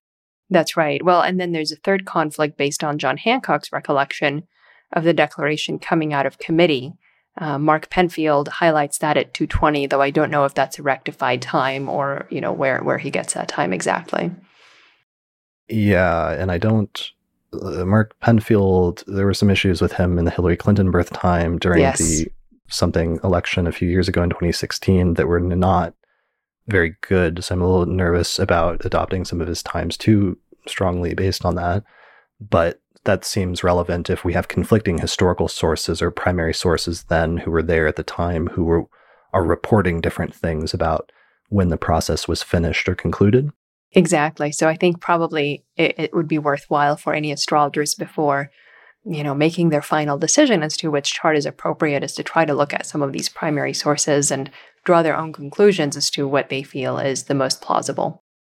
Sure. Um, but at least this is helping us to narrow down some time ranges where we know the Continental Congress got together by like 11 a.m. So by Virgo rising, let's say, and a lot of stuff happened even into Libra rising before they broke for lunch. Then they come back, and eventually, what happens? They eventually approve the document sometime earlier in the afternoon. Yes, um, that's right. And so at some point we get to the Scorpio rising chart. Actually, That's let me right. cl- close this and restart just to make sure I have the correct chart and time because sometimes solar fire can get weird when you're animating it for too long. Um, and is this the the Scorpio rising chart? Because that's one that there was somebody published a book at one point arguing for like a Scorpio rising chart for the United States, and I wasn't sure if that was this, if they're using July 4th, but just with Scorpio rising, or if that was a different date. Yeah, I'm not sure the book you mean, but, but this was one of the ones that Mark Penfield highlighted. Um, so that Okay. Might be. So between like two and almost four in the afternoon that day, uh, basically the ascendant was in Scorpio. That's right. And again, it would be hard to elect that, I think, given the ruler of the ascendant being in the eighth house, which is rather inauspicious for the birth of anything that you want to survive. Sure. Um, yeah, if, if they were trying to do it deliberately versus just, you know, It happening. Group of, Yeah. group of people getting together and doing whatever whenever it's going to happen. What happened at this point historically in the afternoon? So at this point, they are getting ready and they do eventually send it out to the printer to be actually published, right? hmm Yeah, that's exactly correct. Okay. And when they do this, they there's something about like a 5-hour time frame where it takes them like 5 hours to get it typeset eh, before it eventually comes back or something that day, right? Right. And so when it comes back, that's, you know, when they get back their fair copy that they're all happy with, uh, that's when the ratification and, and signature process begins. And did it happen that afternoon or that evening then? Yes. So the the predominant amount of of contemporary evidence from people who were there, including Thomas Jefferson, seem to support maybe a late afternoon time. Um, although I don't know that we have a specific time when this happened, other than it was sometime in the late afternoon, which you know we could end up at four, five, or perhaps even six p.m. depending on what you consider afternoon. Okay, so it looks like we start getting into like a Sagittarius rising chart again then between 4:10 p.m. If it was any time between 4:10 p.m. and like 6:30 it looks like then we've got a Sagittarius rising chart. And then eventually which is would then essentially be the same as the Sibly chart. Um, and then eventually by it looks like around 6:32 p.m. the ascendant moves into Capricorn for uh, the next couple of hours, all the way until about 8:30 p.m. hmm And sunset occurs around this time, around 7:30. So we're definitely getting later in the evening at this point into the night. That's correct. Okay. So all of this is just taking the same planetary positions and like switching them around to different houses, and it's moving that stellium of four planets in Cancer. Um, one of the things that's interesting is the moon stays in the same sign. It stays in Aquarius for the entire day until late that night, um, after 9:30 or about it looks like about 9:52 p.m. The moon switched from Aquarius and moved into Pisces. Um, but otherwise, for the entirety of that day, the moon is in Aquarius, no matter what, and all of the other planetary positions, of course, that day, of course, also stay in the same zodiacal signs. So this really just becomes a matter of what houses are the planets placed in, and what is the specific rising sign and degree of the ascendant and midheaven in the birth chart of the US. Exactly. Got it. Okay. Well, at the very least, that narrows things down because unless they stayed up until like I don't know, like eleven thirty or midnight, it's not going to be like an Aries rising chart. Um, obviously, we have some arguments about whether people taking the Gemini rising chart seriously uh, also late at night. But if you just took those historical accounts into into consideration, like you just explained in terms of when they actually met up to sign the document or published it or got the document back and started distributing it, we're, we're talking about a specific range of hours and, and a relatively small range of rising signs. That's right. So you could at least narrow it down. And it is interesting that even if you, you know, if you go pretty late, you can still have the angles that is the MC and the IC in Sagittarius and uh, Sagittarius and Gemini, right? So those do become important, just not as the rising sign. Right, right. Yeah. All right. Um, so what happens after that? So they basically accept the document yep. and everything happens on July 4th. Mm-hmm. And, but then there's other charts. There are subsequent charts. Dates. Yes. So there's okay. a July 8th, 1776, and it's set for noon in Philadelphia. And this chart has Libra rising what happened then was that the uh, the Declaration of Independence was publicly read out and proclaimed at that time in the in the main square. Um, so this is the official public reading uh, of the Declaration, followed by big celebrations. Okay. And so, so yeah. Is, so go ahead. So this is when the Declaration goes goes public or becomes goes public. public. That's right. That's the big release. And um, the beginning of the celebrations, I think Gary was saying he uses 12:28 p.m. LMT. Again, I don't know why that specific time, if that's a rectification or if he has other reasons to choose that, but um, I think that's something that he's he's timed. He uses what? What was the time again? At 12:28 p.m. on July 8th. Okay. And so that puts Saturn on the ascendant or close to it. Sure. So the ascendant would be at 19 Libra and uh, Saturn would be at 14 Libra, and Mercury would be conjunct the degree of the midheaven at 22 Gemini. It's funny that no matter what in this period of er- early July of 1776, that you've got a Mercury retrograde happening, no matter what. So that's kind of a funny little thing about the birth birth of the United States, if yes. that's the appropriate birth range. Yes, maybe that has something to do with the fact that they had their declaration after the war started and was well underway, rather than as a as a first step that later kicked off the war. Right. That's a good point. Or even the fact later, it's kind of uh, ironic then that like American astrologers would later like really publicize the idea of like Mercury retrograde being a big deal. Whereas while it was taken into account perhaps in early electional lore, it wasn't given the degree of emphasis that it, it later would in recent times. That's right. The founding fathers made Mercury retrograde happen as a meme. right. the first memes. Um, all right. So is that is that it? Can we is that enough charts, or are there more charts after that? And that's all we've got, and I feel like that's certainly plenty. So. Okay, so there are different variations. You mentioned somebody um, for yeah. other charts, like a German work that you'd studied. That- I did, yeah. And so this, I just wanted to mention it. So when I was reading Nick Campion's work, um, he said that the the first book he was aware of uh, that dealt with national charts was Charles Carter's uh, 1951 book called Introduction to Political Astrology. And uh, that might be true in English, but actually, national charts were used well before then in other languages.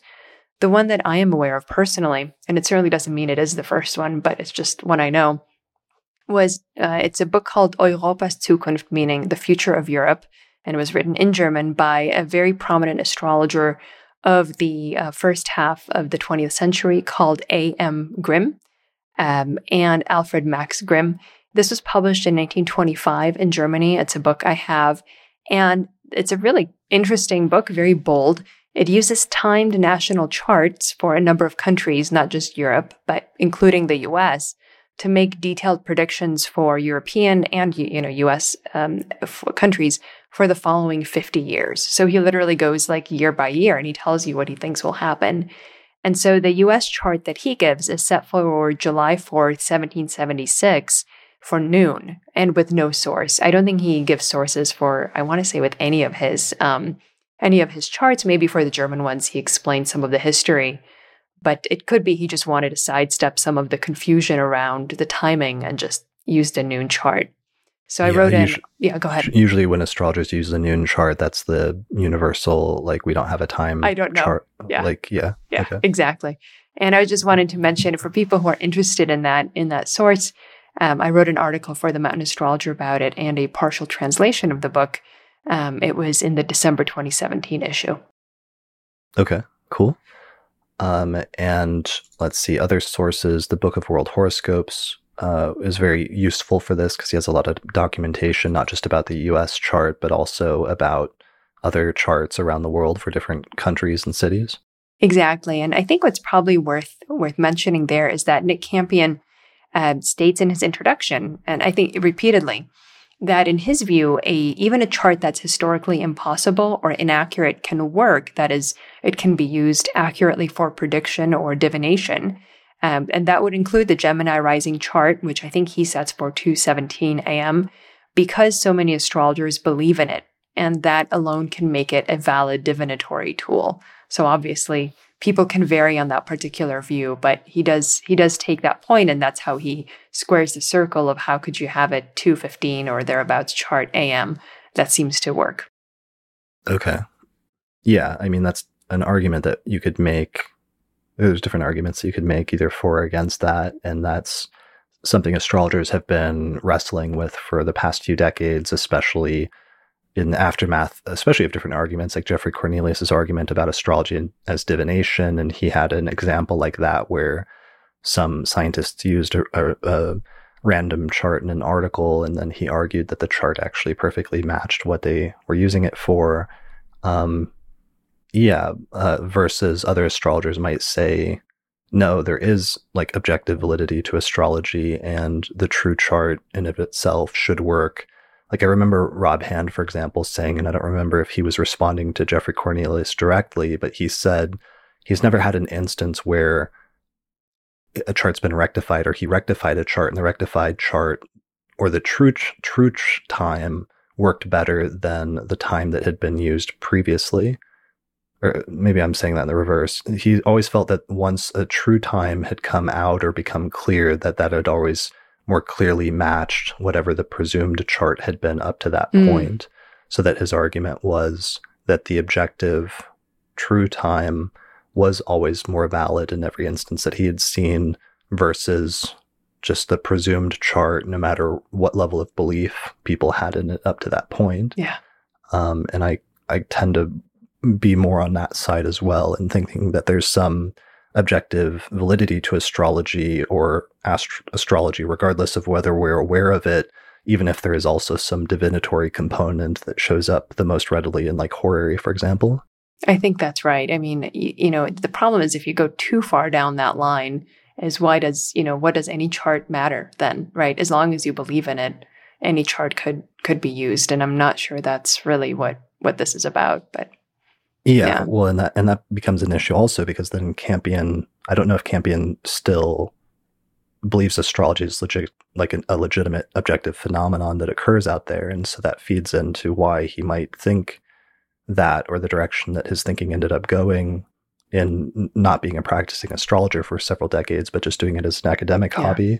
So we have to be careful as well in terms of adopting some of those views and just understanding the context of where the person mm-hmm. is coming from in terms of their even belief yeah. in astrology as a phenomenon. Um, all right. So where are we at? We've introduced all of the main charts at this point and given people a lot of stuff to work with. Once you actually have a chart, though, or, or one of the questions is, what can you do once you find a chart, or what are some of the things that you would apply the chart to in order to test it or see if it's accurate?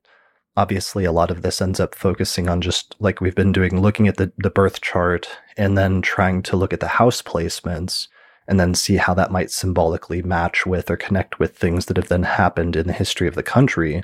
But there's other cool stuff that you would also do that we've alluded to or mentioned a few times in terms of even just timing techniques, like applying transits to the birth chart of the United States, such as, for example, that Uranus return we mentioned every 84 years when it comes back to Gemini during the Civil War or World War II, um, or even that Saturn Pluto conjunction that we mentioned or opposition during 9 11 um, but there's also things like secondary progressions. Like I know some astrologers will do secondary progressions to the birth chart of the US, and that can sometimes show interesting things, right?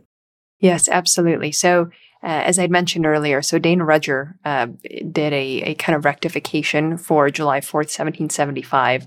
And the chart that he, or the time he ended up with, was 5:13 uh, p.m. and 55 seconds Eastern Standard Time, which is interesting. I don't know why he would use EST, but I believe that's what he had in the chart.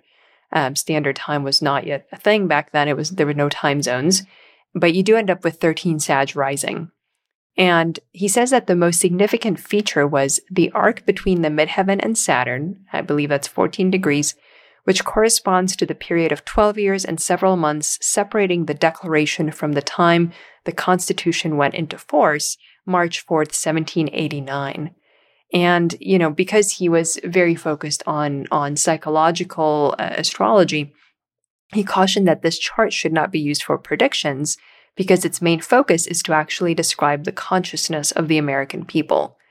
And he predicted 1972 and 1973 as a change or culmination in the US state of consciousness based on Pluto's conjunction to the midheaven of the chart that, that he developed.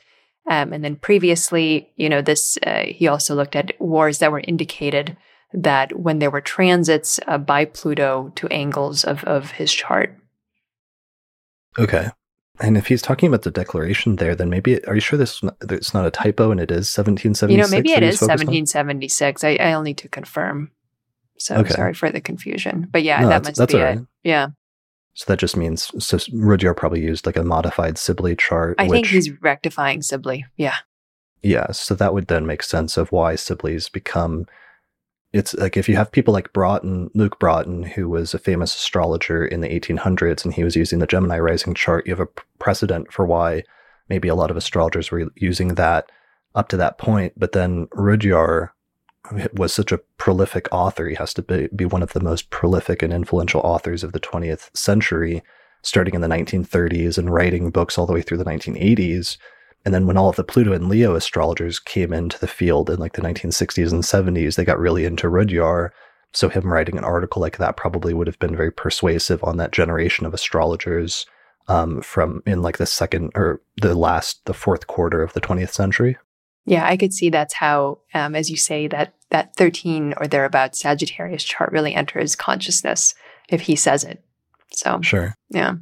So, and that would be so the so even though there's objective issues with the Sibly chart because historically like it's set for London and has all sorts of weird stuff going on with it um this a, a Sagittarius rising chart certainly was plausible that day depending on what you want to focus on because that was one of the times that came up in the in the afternoon basically right? Exactly that that we have eyewitness accounts of so okay and what was the exact degree that that Rudhyar used 13 13 sagittarius yeah okay so that would so be there you go yeah around and he said 5 13 55 you could round up to 5 14 okay there you go there it is so and it puts the midheaven at like 2 libra mm-hmm. okay so that would be that would have to be later. So that would be like after they get the document back, maybe from the printer or something. That's like right. That. That's right. Versus when they earlier in the day when they all voted to they finished like the final changes and everybody votes to accept it. and that being the official thing versus when they they officially send it off and everything else.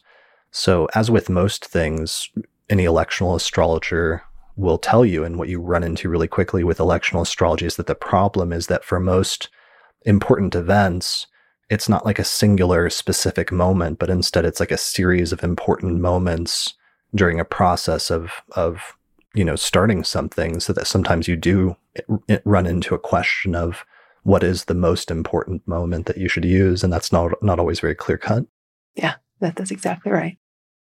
Okay um, so that being said you could do things like if for example you did use a july 4th chart most of the planetary positions and the degrees of the planets are going to be the same the entire day so most of the transits that you could run to that chart would largely be the same in terms of at least to the degrees of those planets. And you could also do things like secondary progressions, which would largely be the same on that day, um, no matter what, I think, right? That's right. As long as it's planet to planet and you're not using the angles as, as progressed or, or progressing. Yeah. Okay. Cool. So there's another, yeah, there's so there's another uh, very extensive rectification that was done fairly recently in 2009. So the pseudonymous author Dr. H, also, uh, you know, he, he's known as Regulus Astrology. Uh, this one really interested me just as a traditional astrologer. He used the medieval technique of directing through the bounds, and based on key events in U.S. history, he rectified or modified the Sibly chart to arrive at a chronology of the United States that he felt matched the symbolism of the bounds. So, as the different planets and as the angles progressed through bounds ruled by different planets, uh, different eras and different trends arose and ended in American history. He wrote a whole book about this called America is Born. And when it came out, I interviewed him and reviewed the book on my blog at gryphonastrology.com. So, you know, he arrived at a 26 Sagittarius ascendant. So it's still a July 4th chart but this is somewhat later than Sibly, and it has 26 Sag rising. Okay, so here's the chart 26 Sag rising and the midheaven at 18 degrees of Libra. Correct. I think I actually helped him to edit that book back in like 2008, 2009. Um, and because I tend to be more skeptical of things like this, because I know how um, many different chart options there are, and also how sometimes you can have false positives where something can look correct or you can get timing hits, but it's because another chart that has similar angles could also be getting hit in a slightly different way by the same placements. I never committed to um, I don't I don't know if this is correct chart or anything like that. I will say, however, though, in his favor, in favor of Dr. H, that before the 2008 election, before Obama's birth certificate was published, and his birth time became common knowledge, Dr. H, I was always impressed by Dr. H that he was the only astrologer I knew who had correctly rectified Obama's ascendant uh, to be Aquarius rising. Mm-hmm. And he didn't get the exact degree correct necessarily if the birth certificate time is correct, but he did get the rising sign correct. And then when the birth certificate actually came out, that was verified. And he was he was like one of the only astrologers I knew who did that. So I always thought that was was pretty impressive as in terms of a track record hit on his part. Yeah, I think that's right. I mean, one of the things too that can be said for this book, again, you know, rectifications at the end of the day are just hypotheses, right? But um, I think just the fact that he took so many events and trends into account in creating a rectification, I think is really good because sometimes what we see with any rectification is that the astrologer might just take, you know, five events or 10 events or 15 events, you know. Like, and, like best best case scenario. I mean, let's be honest, like yeah. most astrologers rectifications on the chart of the US are like hot takes based on like one placement. Like yeah. the the Saturn Pluto thing we mentioned, yeah. or like some other singular thing versus yeah, something like this where he took like tons of data, of da- points. data points. Yeah, yeah. Yeah. Precisely. So whether you agree or disagree, I think we can say, at least to my knowledge, this is probably the most rigorous rectification that's been done, at least publicly that I know of. So mm-hmm. that I think that that does speak highly of his process. Sure, definitely. Yeah. Um, cool. And there's tons of other books on this. Like we didn't even collect together all the ones that we possibly could have. I know there's different astrologers that advocate like the Scorpio rising chart and lots of other different variations during the course of the day. Um, like we said earlier, Gary Lorentzen prefers the January 1st chart, I believe, or the July 1st chart, I believe. And you could probably make a list of hundreds of other different ones that have been advocated by astrologers over the years. Exactly. Do you have a preferred chart, Chris, or, or do you prefer not to uh, not to taint the uh, the discussion with your own favorite? I mean, I don't at this point. I when I got into astrology, I got in through conspiracy theories and like new age literature and the books that I was really into for some reason really heavily advocated the Gemini rising chart and their argument was always that the country somehow um, had the stamp of Gemini because it's has great polarities of like great like cold in the north and hot on uh, in the south, and then it has like different twin cities on the like east coast and west coast, and that it had this idea of polarities or almost this like sibling factor being a prominent um, recurring archetypal theme in the country, and I always thought that that was interesting I used to think that was much more plausible or like compelling as a narrative or as an argument for that specific chart. But at this point in time, like I don't as much just because of how much of a historical stretch it would have had to have been in order for that to take place at like two o'clock in the morning. And then it would have required some heavy, like secret society type thing happening at that point, which while I can't say that that's completely outside of the realm of possibility, it's probably not necessary to go that far when you know we have relatively good documentation of like a group of people getting together and doing this and often history is less complicated than we we want to make it. Like often things are much more straightforward. That's right. That's right. Occam's razor. Yeah. Yeah. Yeah. So that has left me more with the sense of just not having any idea and being open to different possibilities keeping vague awareness of different planetary placements where we know that certain signs that the planets are placed in certain signs in early July no matter what like Uranus and Gemini. So we know what some of the long-term cycles are going to be like the Uranus return coming up later in this decade or like the Pluto return that's happening right now since Pluto was at uh, 27 degrees of Capricorn in early July of 1776 so we know it's getting back to that point now as it's getting closer and closer to late Capricorn. Um, but I otherwise don't or haven't settled on a specific chart, although that's partially because I've never tried to research it enough to like firmly come to some conclusion. Do you have a preferred chart?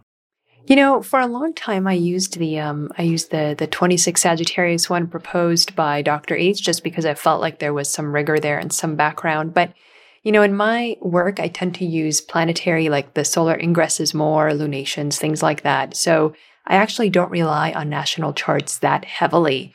Uh, mm. Certainly ones where there is doubt, like here. Um, I just right. feel that there are other tools that we can use. Yeah, I think that's really important also for from mundane astrology and stuff that when it is, that's a really important lesson. I think it's something we learned a lot in the past few presidential elections, even where if there is uncertainty, about the chart that you're using, um, then you're really upping the chances of mistakes happening if you try to base your predictions on that chart because yes. it could not even be the correct chart. You could be working with the wrong chart and therefore come to the wrong conclusions. Um, and so that becomes a lot more dangerous if you put too much emphasis on a singular chart.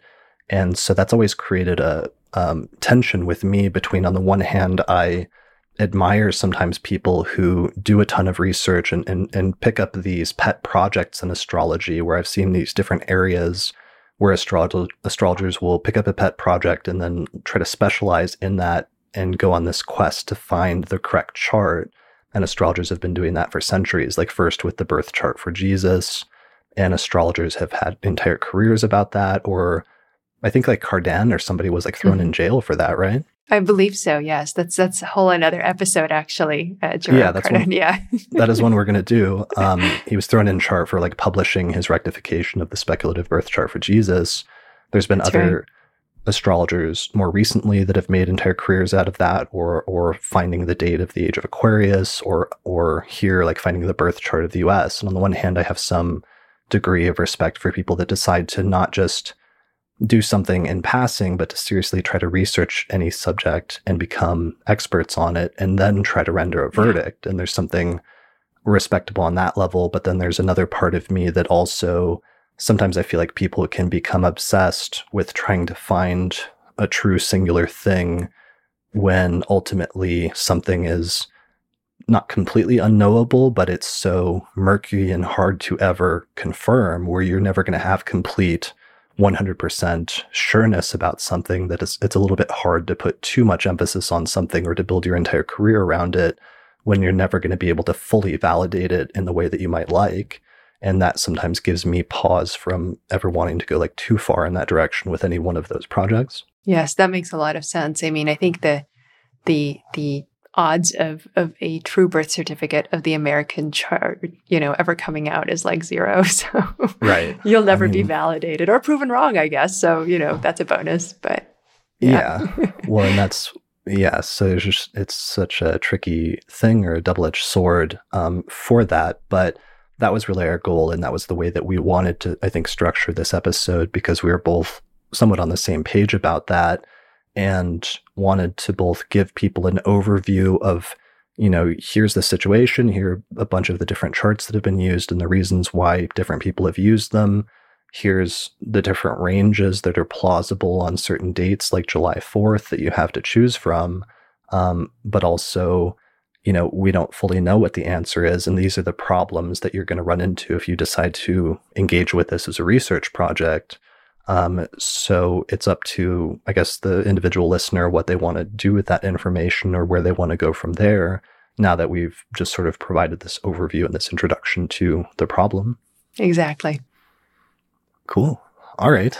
Well, I think that brings us to the end of this episode. Then let me glance at my notes and see if there's anything I forgot to mention. We mentioned 9 11, Freemasons and conspiracy theories. Um, both of the outer planets, classical outer planets, being in their exaltations, which is really interesting in 1776. Um, another side mm. thing is the inauguration chart has actually stayed fixed for the past several decades, which is an alternate interesting thing that you can focus on that also ties in with the US chart in somewhat weird ways. Um, because we know that the inauguration is always going to take place on a specific date at a specific time in Washington, D.C. at this point. Yeah, I actually have a comment about the inauguration, and I don't I don't want this to to you know turn into a whole thing, but um, you know, according to the Constitution, um, the the elected person becomes president at midnight.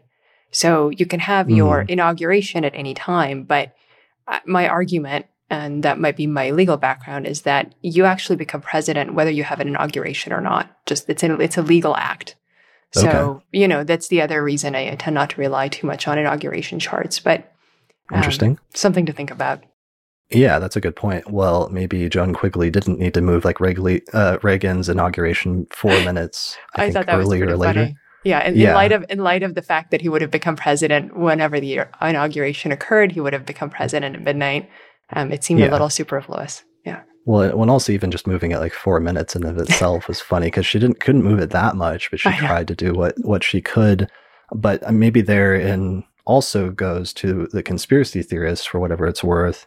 Uh, not that I want to promote conspiracy theories, especially lately when there's just so much craziness yeah. being promoted recently out there. But there was an astrologer in the White House for like eight years off and on who did occasionally elect things or try to move dates and times for astrological reasons. And that was something that didn't come out till later. And was denied like thoroughly and even to this day there's still nebulous about where the the Reagan administration's like the way that they approached it was by blaming his wife by blaming Nancy and say it was Nancy's crazy addiction to pseudoscience and that Reagan was just humoring his wife which was a total lie yeah. but that's still in most documented sources like what they'll say to this day so um, you know who who knows how far, if that's come come up in other instances and just never became public knowledge, um, we'll never know, and it's a little pointless to speculate as a result of that. But um, who's to say?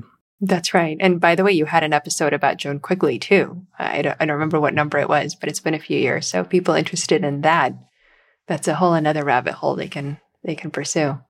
Yeah, that was episode 68. That was probably one of my favorite episodes yeah. in the podcast history because I researched it for a while around that time, and it ended up coming out relatively well as a specific narrative and just everything we know about what happened. Um, That's right. It's with, a it's a memorable one. I, I, would recommend it to people who haven't heard it. Definitely. Thank you. All mm-hmm. right. Um, Well, uh, I think that's it for this episode. So, what have you been? It's been a few months. You did the William Lilly episode with me last fall, which is a major episode. What have you been working on since then, or what do you have coming up? Yeah, so a few things. Um, so I'm still publishing my Magical Elections uh, ebook every month, and it's basically a compilation of electional uh, dates and times, but with the magical purpose in mind. And so it contains not just you know when when the moment of of making a talisman or having a magical ritual is, but also it's the moment you know it has background information for what's appropriate planetary magic, what are some of the things that you might need. You know, it, it aims to kind of help people get into astrological magic as as practiced um, in in medieval and, and Renaissance era, um, you know, Europe and, and the Middle East. Um, yeah, that's yeah. a great accompaniment it meant for anybody that was interested in the episode I did with uh, Christopher Warnock a few months ago on the Picatrix, because you're taking some of those magical elections and rules straight out of, of documents, or at least taking um, inspiration from mm-hmm. things like the Picatrix, and then finding good elections each month for making talismans and other things like that. Exactly, and it's it's pretty different, I would say, than um, than I think what you, what you guys do with the with the auspicious elections because with magical elections, just to kind of distinguish it, you know, you have other tools that don't always apply, right? You're looking at things like decans and fixed stars and, you know, things like that that don't usually fall into like a electing for a, a moment or a time. Um, mm. So that's just more to tell people what that's like. And the other thing I've been working on is I've started making videos on my YouTube channel and I have a Patreon. So if you just go to patreon.com slash Nina Gryphon, you can um, support my work. And these are videos on astrology and magic and astrological magic. So um, hopefully, you know, you can find them on YouTube, youtube.com slash Nina Gryphon and, um, you know, get, get educated. And I talk about current transits and, you know, astrology, magic, all of the above. Definitely. Um, I love that you're doing more videos now and you did a great video uh, not too long ago with Ryan Butler on fixed stars. It mm-hmm. was really good. Yeah, thank you. Um, cool. So people can check that out. And what's your main website URL? It's ninagryphon.com. Got it. And then you're also active on Twitter and Instagram, right? That's right. Twitter, Instagram, Facebook. And if you just type in Nina Gryphon, you should be able to find me. Brilliant. All right. Um, really quickly, like your mention of the magical elections, that reminded me of another historical anecdote about um, the guy that you had the, when he died, he was found with the talisman who had fi- founded um, Joseph Smith. Yeah, yeah, Joseph Smith, like the Jupiter was, talisman. Yeah, he, he was killed by a mob, and they found a Jupiter talisman that was from like straight from Agrippa, one of the earlier magical works, right? That's right. I forget was it Agrippa or Key of Solomon? I, I don't recall which it was, but it's a it's like a seal, and so the image is something that occurs quite frequently, in you know in particular grimoires. So you know, did he make it? Did he buy it? We don't really know, but somebody was a was at least a consumer of, of planetary magic, if not a practitioner. Sure, and he died in uh, 1844. He was born in 1805, so this is like a few decades after the founding of the US. So again, it just circles around to that question, that tension I have. Maybe it's my tension as a Scorpio between skepticism versus, you know, Conspiracy. What, what, yeah. Yeah. What, what was the secret like history of the United States and when are magical or occult or divinatory things, what roles have those played, if any, in US history at different points? And we see, you know, pieces of that occasionally with things like Reagan and having an astrologer in the White House or Joseph Smith founding a religion and having a, a, magical a Jupiter talisman or what have you on him at the time. Um, but in some instances, we'll, we'll never know. So uh, it's it's almost too bad on some level because I'm sure there's a lot of interesting stuff we'll never find out. That's right. I mean, a lot of this would not have been documented in the official documents that you know come down to us, right? So it's right. a secret history. Jefferson doesn't have like a page in his library. He says, well, at two o'clock in the morning, we all got together and the secret cabal convened. Yes. right. And exactly at 2.10 in the morning when Gemini was rising and Uranus, which wasn't discovered yet, was on the ascendant. That was when we actually signed But they the knew declaration. already because clearly they, they were, you know, Masons and they had that that's, information. That's good thinking. Uh-huh. Okay. You're right. Okay. All right. Well, thank you so much for doing this episode. Like I said at the top of this, you put in pretty much all of the research into this episode. So I really appreciate it. And people should thank you for uh, this overview just because, uh, yeah, I don't think I've seen like a singular take on the birth chart of the United States like this. So I, I appreciate you putting it together. And I think it'll be helpful going forward, not just for future research into this topic, if people want to get into it, but also just as we're talking about world events these days and all the crazy stuff that's going on and trying to um, get some larger meaning of it when looking to things, even like national charts of the United States and, and what the future of the country looks like um, as we move forward. That's right. Just in time for the US election, folks. So, oh, God. Yeah. yeah. yes. Um, that will be fun. That will, we'll have to follow up on that. Let's see what happens over the next few months. Um, cool. All right. Well, people should check out your website at ninagryphon.com, mm-hmm. correct? That's right. All right. Yeah. Cool. Thank you, Chris. It's been such a pleasure.